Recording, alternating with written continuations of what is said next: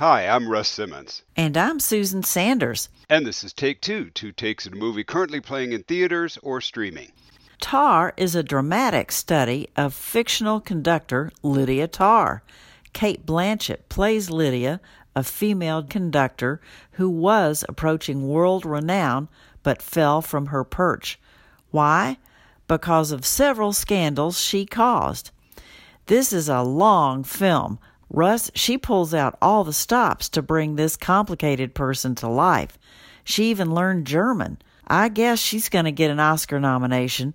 For sure. Uh, once again, Cate Blanchett demonstrates why she's one of the greatest actors of her generation. Her performance in Tar is a towering masterclass. The fact that Tar works as well as it does is due to her complete embodiment of the role, and it's hard to imagine many other actresses who could have pulled it off but the plot, with its number of other characters involved, gets too many storylines going.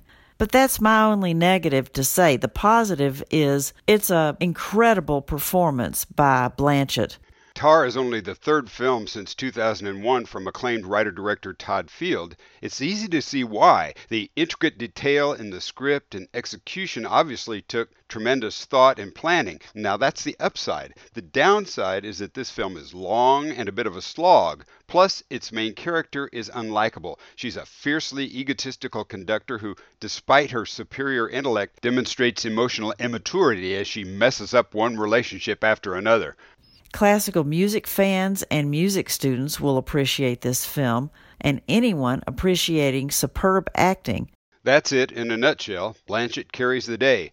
Tar may not be a film to be liked, but it's certainly one to be admired. I'm Russ Simmons. And I'm Susan Sanders. And this is Take Two.